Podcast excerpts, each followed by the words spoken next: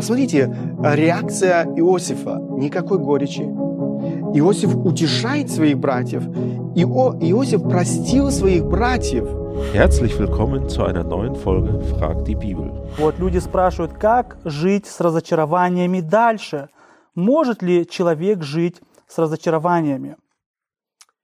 Спасибо за вопрос. Эм, я думаю, Библия говорит, что нам не нужно жить э, с разочарованием. Нам нужно преодолевать наши разочарования э, в этой жизни.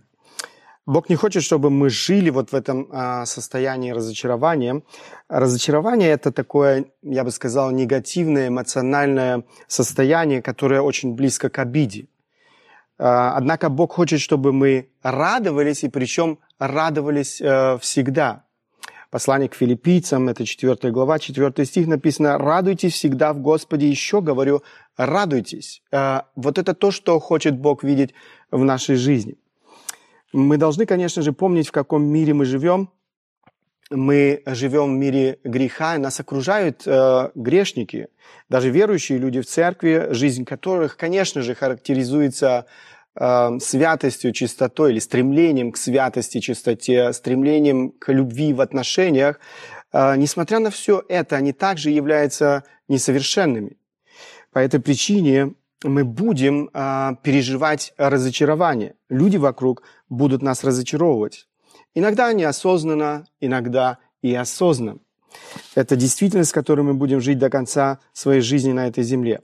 Кроме того, я думаю, каждый из нас должен помнить о том, а, что мы сами несовершенны и также разочаровываем а, людей вокруг, а, в своем окружении. Именно поэтому так важно учиться прощать людей. Независимо от того, сколько раз они нас э, разочаровали. В Евангелии от Матфея мы читаем интересный вопрос Петра и интересный ответ э, на этот вопрос самого Иисуса Христа. Это Евангелие от Матфея, 18 глава, 21-22 стихи, э, два стиха.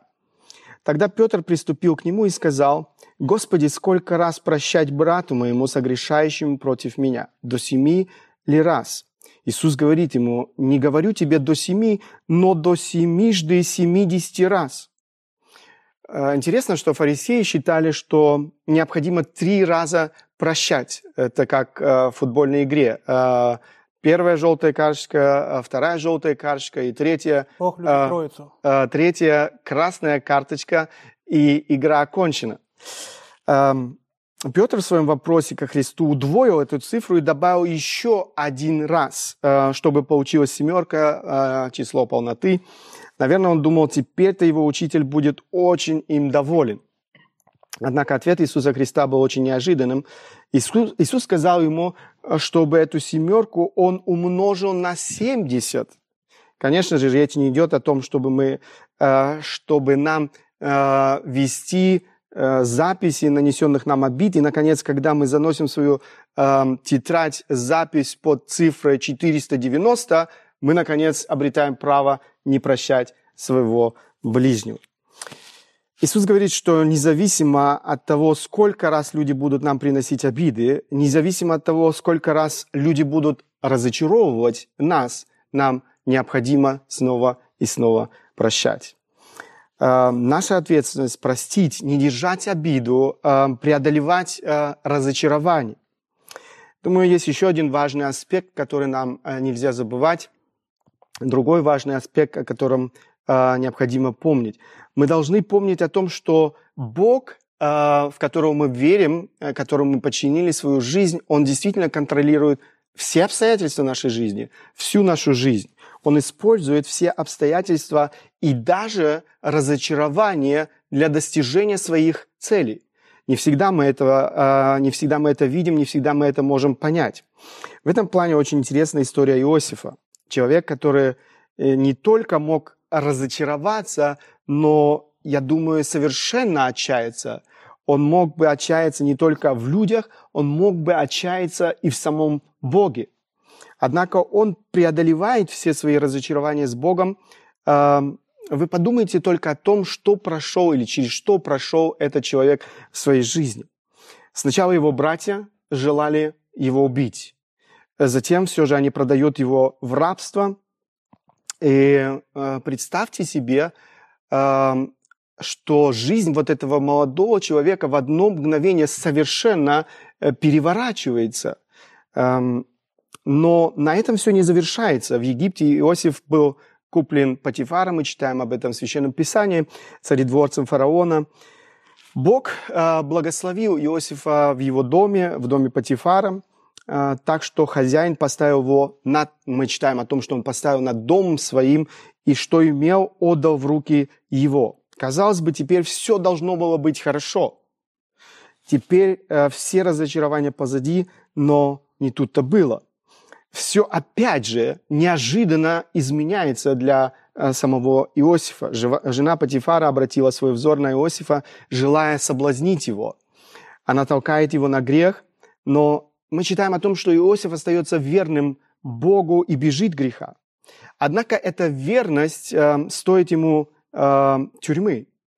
Э, совершенно незаслуженно его бросают в тюрьму. Снова, снова разочарование в жизни этого молодого человека.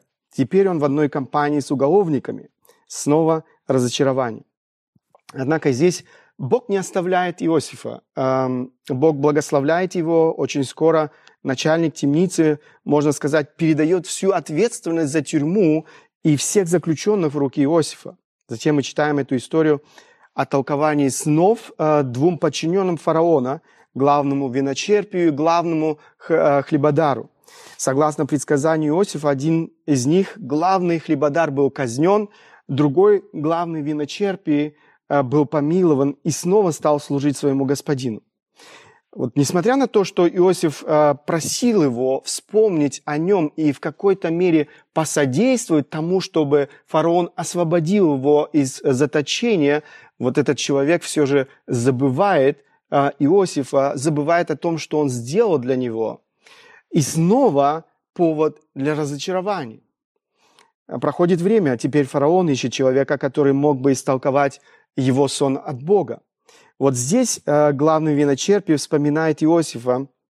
Иосиф истолковывает сон фараона и неожиданно для себя получает назначение на, пост второго лица в Египте. Э, представьте себе, с того дня, когда Иосиф был продан в Египет, и до дня его назначения на э, это э, на место или на пост второго лица в Египте прошло не 2-3 месяца, прошло целых 13 лет. Э, несмотря на все эти события, Иосиф не разочаровался и не отчаялся. Это особенно ярко открывается при его встрече с братьями. Э, очень скоро по э, провидению Божьему его братья приходят в Египет для покупки еды. И вот в 45 главе э, первой книги Библии мы читаем, как Иосиф наконец открывается своим братьям. Я прочту эти стихи и сказал, это 4, 5, э, с 4 по 7 стихи 45 главы. Э, «И сказал Иосиф братьям своим, подойдите ко мне». Они подошли, он сказал, «Я, Иосиф, брат ваш, которого вы продали в Египет. Но теперь не печальтесь и не жалейте о том, что вы продали меня сюда, потому что Бог послал меня перед вами для сохранения вашей жизни. Ибо теперь два года голода на земле, остается еще пять лет, в которые ни орать, ни жать не будут. Бог послал меня перед вами, чтобы оставить вас на земле и сохранить вашу жизнь э, великим избавлением. Посмотрите, реакция Иосифа. Никакой горечи. Иосиф утешает своих братьев. Ио, Иосиф простил своих братьев. У него нет никакой обиды. Он не держит на них зла. Он мог бы наказать своих братьев за все то зло, которое они ему причинили. У него была эта власть. Сколько разочарований и сколько страданий он перенес за все эти годы. Однако Иосиф доверяет Богу. А, он видит во всех этих обстоятельствах руку Божью, все эти разочарования Бог использовал, опять же, для своих целей. Посмотрите, дважды в этом отрывке, который я прочитал, мы читаем здесь «Бог послал меня перед вами». Иосиф верит, что во всем этом была рука Божья. После смерти отца братья снова перед Иосифом, они просят его о милости, боясь того, что Иосиф э, теперь уж точно отомстит им за все то, что они ему причинили.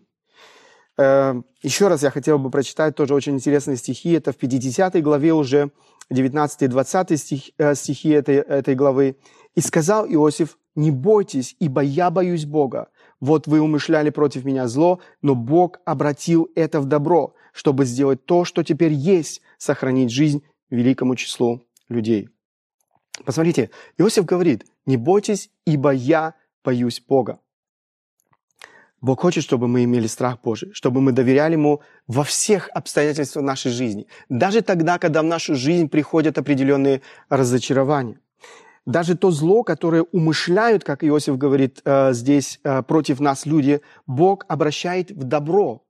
Бог достигает своих целей, поэтому доверяйте Богу, не, не держите зла на людей, прощайте их от сердца и э, не дайте вашим разочарованиям лишить вас радости в Боге, в Боге лишить э, вас Его обильных благословений. Это то, что нам необходимо знать. Спасибо большое. Frag die Bibel ist ein Dienst der Evangeliumschristengemeinde Berlin-Hellersdorf. Wenn auch du Fragen hast, die dir helfen können, unseren Herrn Jesus Christus kennenzulernen oder noch mehr zu lieben, dann stelle sie gerne per E-Mail an fragen.ecg.berlin oder über unsere Webseite auf www.ecg.berlin/fragen.